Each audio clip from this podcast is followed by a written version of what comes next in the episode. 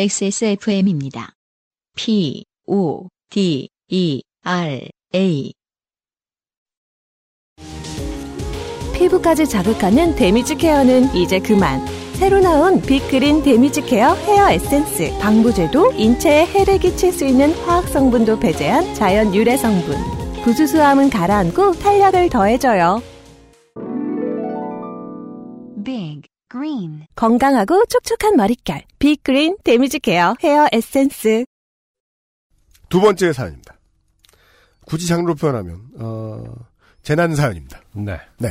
어, 지난 이 제주도의 곽경택 씨에 이어서 또 한 번 음, 전신 부츠 그쵸. 예. 네. 부츠 속에 몸이 들어가는. 가 등장합니다. 네. 저희도 그게 뭔지 사진을 보아서 알아냈습니다. 음, 음. 그러니까 뭔가 그 마리오가 이제 그 비 올 때 입는 것 같은 그런 옷입니다.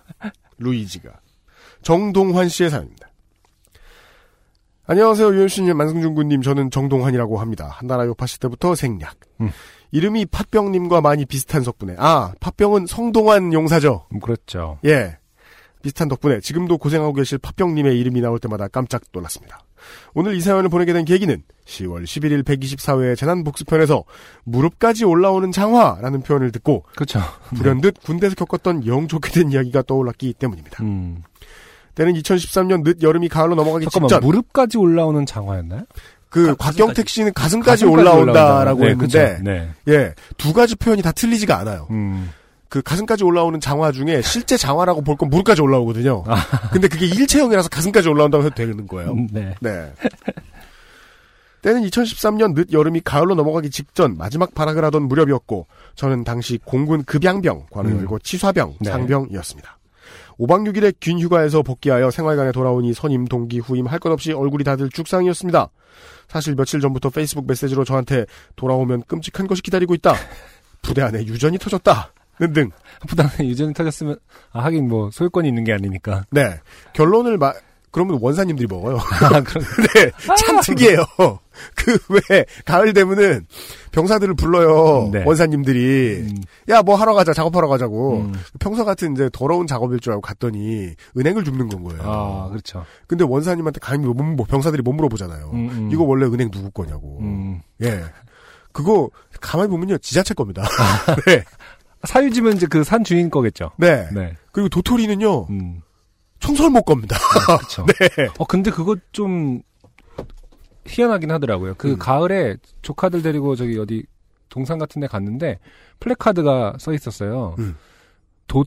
도토리를 그 밤도 떨어지고 도토리도 떨어지는 곳이었거든요. 맞습니다. 근데 굳이 도토리를 가져가지 말라고 써놓더라고요. 네. 예, 밤에 대해서는 언급이 없고 주워가는 거나 이런 건데 네. 도토리를 뭐 채집하는 행위는 불법이라고 네. 돼 있더라고요. 그- 거의 주식이다 보니까 음, 아 네. 그래요? 그러면 네. 밤은 걔네들이 잘 안 먹나? 모르겠어요. 어, 예. 음.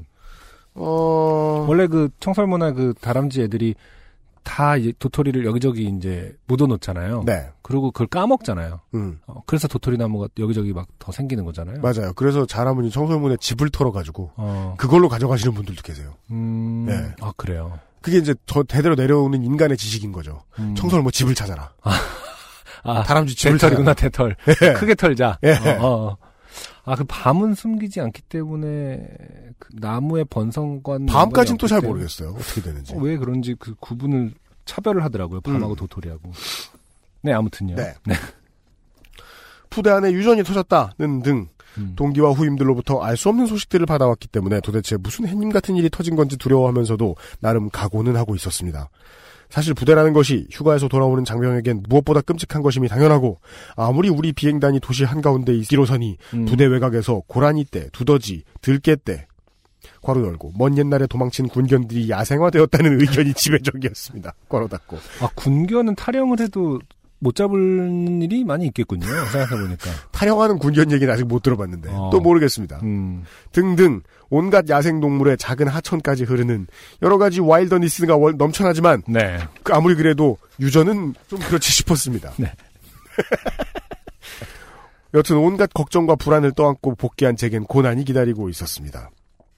저희 취사장에서는 튀김을 하고 나온 피해식용유를 아, 아, 네. 곧바로 튀김이라는 단어에서. 예. 네. 식당 뒤쪽에 있는 플라스틱으로 된 거대한 탱크에 모아뒀다가 네. 탱크가 가득 차면 회수업자에게 연락을 해서 처리하고 있었습니다. 음. 그런데 어느 날 제초를 하던 다른 대대 병사들이 며칠 동안 비도 안 왔는데 땅이 묘하게 찔퍽거린다. 잡초가 번들거리는 것 같다.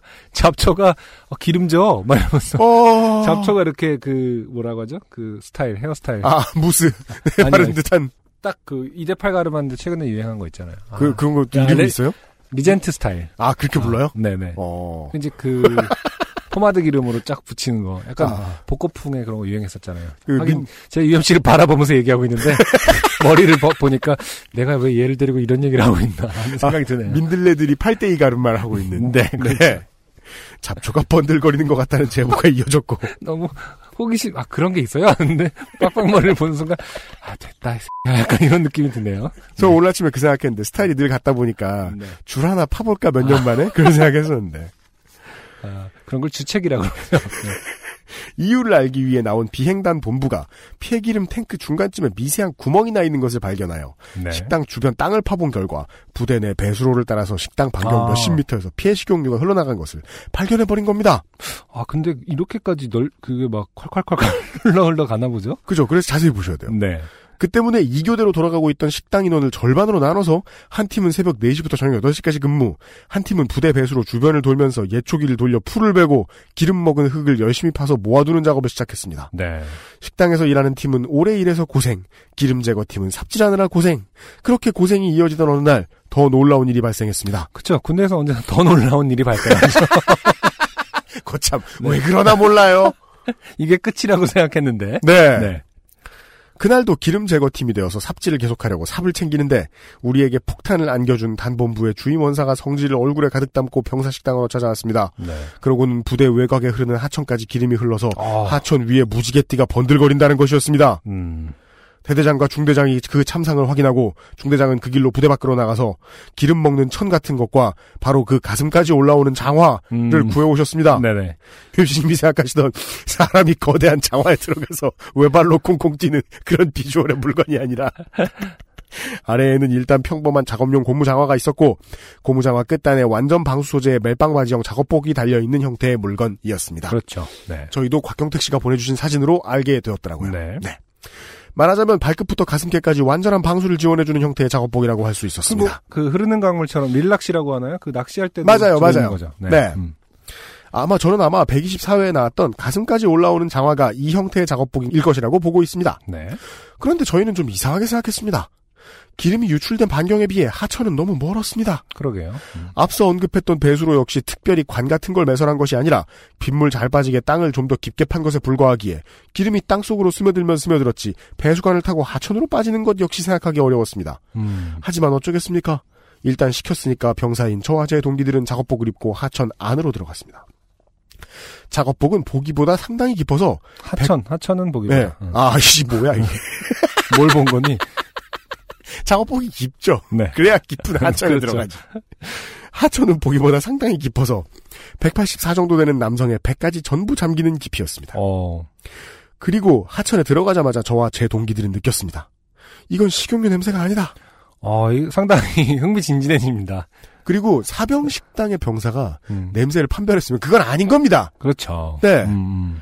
물에 들어가니 코를 찌르는 주유소 냄새가 진동을 했습니다. 어, 바로 저와 제 동기들은 중대장에게 말했습니다. 이거 식용유 아니다. 음, 왜인지 모르겠지만 휘발유나 등유 냄새가 난다고요. 음. 그러나 중대장은 일단 기름 제거용 천과 키친타올 등을 던져주면서 기름이나 빨리 제거하라고 하셨습니다. 하지만 물을 한 컵 떠가시기는 하셨습니다. 어, 아, 키친타올을 주셨어요. 강외에 기름을 닦는데 그, 어, 저 어렸을 때 저희 집에 놀러 온 어떤 잘 사는 집 친구가 네. 키친타올에 껌을 뱉었어요, 한 번. 우와 아깝다. 그래서 대박 아깝다. 우리 모두 기겁을 한 적이 있거든요. 예. 왜냐면 어머니가 키친타올을 그렇게 비싸게 생각을 하셨어요. 그 되게 아끼면서 아, 진짜 비싸잖아 네. 아깝잖아. 기름 뭐 진짜 그 써야 할 때만 썼는데 제 친구가 와서 거기다가 껌을 한 딱 뱉어서 던진 적이 있는데 어, 이- 얼굴에 껌 붙여주지 그랬어요. 아니, 저도 사실 몰랐죠 이제. 아 진짜요? 네, 근데 어, 키친타올로 이 강에 있는 기름을 제거한다는 것은 혈세가 이게 그러니까요. 네. 혈세가 그 세금으로 샀을 거 아니에요. 음. 세금이잖아 키친타올은 세금 났을 거 아니야 군대 샀으니까. 네. 야 맞아요. 저도 지금도 어디 뭐 친구네 집 이런 데 놀러 가서 무슨 뭐 닦을 때 키친타올을 여러 장을 띄거나 음. 아니면은 물티슈를 한 아. 네. 번에 휴지 떼듯이 두세 개 떠가지고 쓰는 사람이 있어요. 보면은 막 저, 이렇게 욱해요. 아니, 저는 물티슈 하나 꺼냈으면 아. 네. 닦을 목적을 다 했잖아요. 네. 아직 남아있잖아요. 음. 그걸로 방을 닦아요. 아, 아깝잖아. 자, 그냥 지나가는 얘기였고요. 네. 열심히 기름을 닦아내던 중 하천 주위로 중대장과 대대장, 단본부 주임원사와 단본부 소속의 무슨 영관급 장교 한 명이 왔습니다. 네. 중대장이 컵 속에 든 하천물을 보여주면서 식용유가 아닌 것 같다. 다른 기름 같다 뭐라 뭐라 말을 하는 중 다른 영관급 장교가 대대장에게 컵을 주면서 자네 냄새 한번 맡아봐 네. 라고 했습니다. 그리고 우리의 대대장 괄호 열고 대위 음. 는 예, 식용유 맞는 거 같으니 이 새끼야. 그, 그니까, 어, 원래, 행간의 뜻을 엄청 빨리 읽네요. 대대장님은. 네. 어. 아. 자네 이 냄새가 식용유 냄새 같은가? 이런 것 이렇게 묻지도 않았고 그냥 이것도- 이것도 맡아봐 했는데 네 식용유가 맞는 것 같습니다. 이것도, 그, 군대 이야기의 중요한 변수예요. 음, 음, 원래 위관 장교한테 뭘 떠밀죠? 음, 음. 그럼 그 사람이 꼭 대단한 실수를 해요. 네. 아, 그건 위관 장교들의 잘못이 아니에요. 왜냐면은, 어릴 때부터 이제 교육받고 나와가지고, 아직 나이도 별로 안 많고, 군대 말고 다른 경험도 없거든. 네. 실수할 가능성이 높아요. 결국 그 기름은 식용유가 되어 저희 대대 책임이 되었고 저희는 하루 종일 야생이 넘치는 하천 속에서 여기에는 적지 않을 온갖 버그 코어와 음. 오일 코어에 맞서 싸운 뒤에 아 그럼 기름에 젖은 버그들을 또 어, 그렇죠. 생활관으로 복귀할 수 있었습니다. 그리고 실상은 며칠 후에 우연히 알게 되었습니다.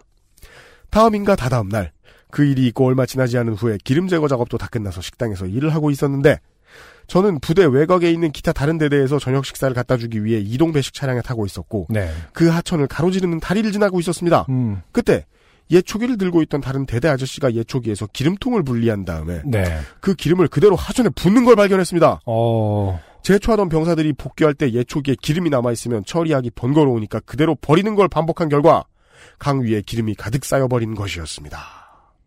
하지만 이미 그 기름은 식용유가 되었고 저는 병장이 되어서 침상에 엎어져 있다 전역했습니다. 아 그죠? 상병일 때 끝까지 일하다가 병장이 되면 6개월이 하루처럼 침상에서 지나가죠.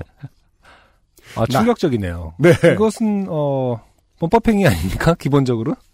지금 뭐 공소시효가 지났으려나?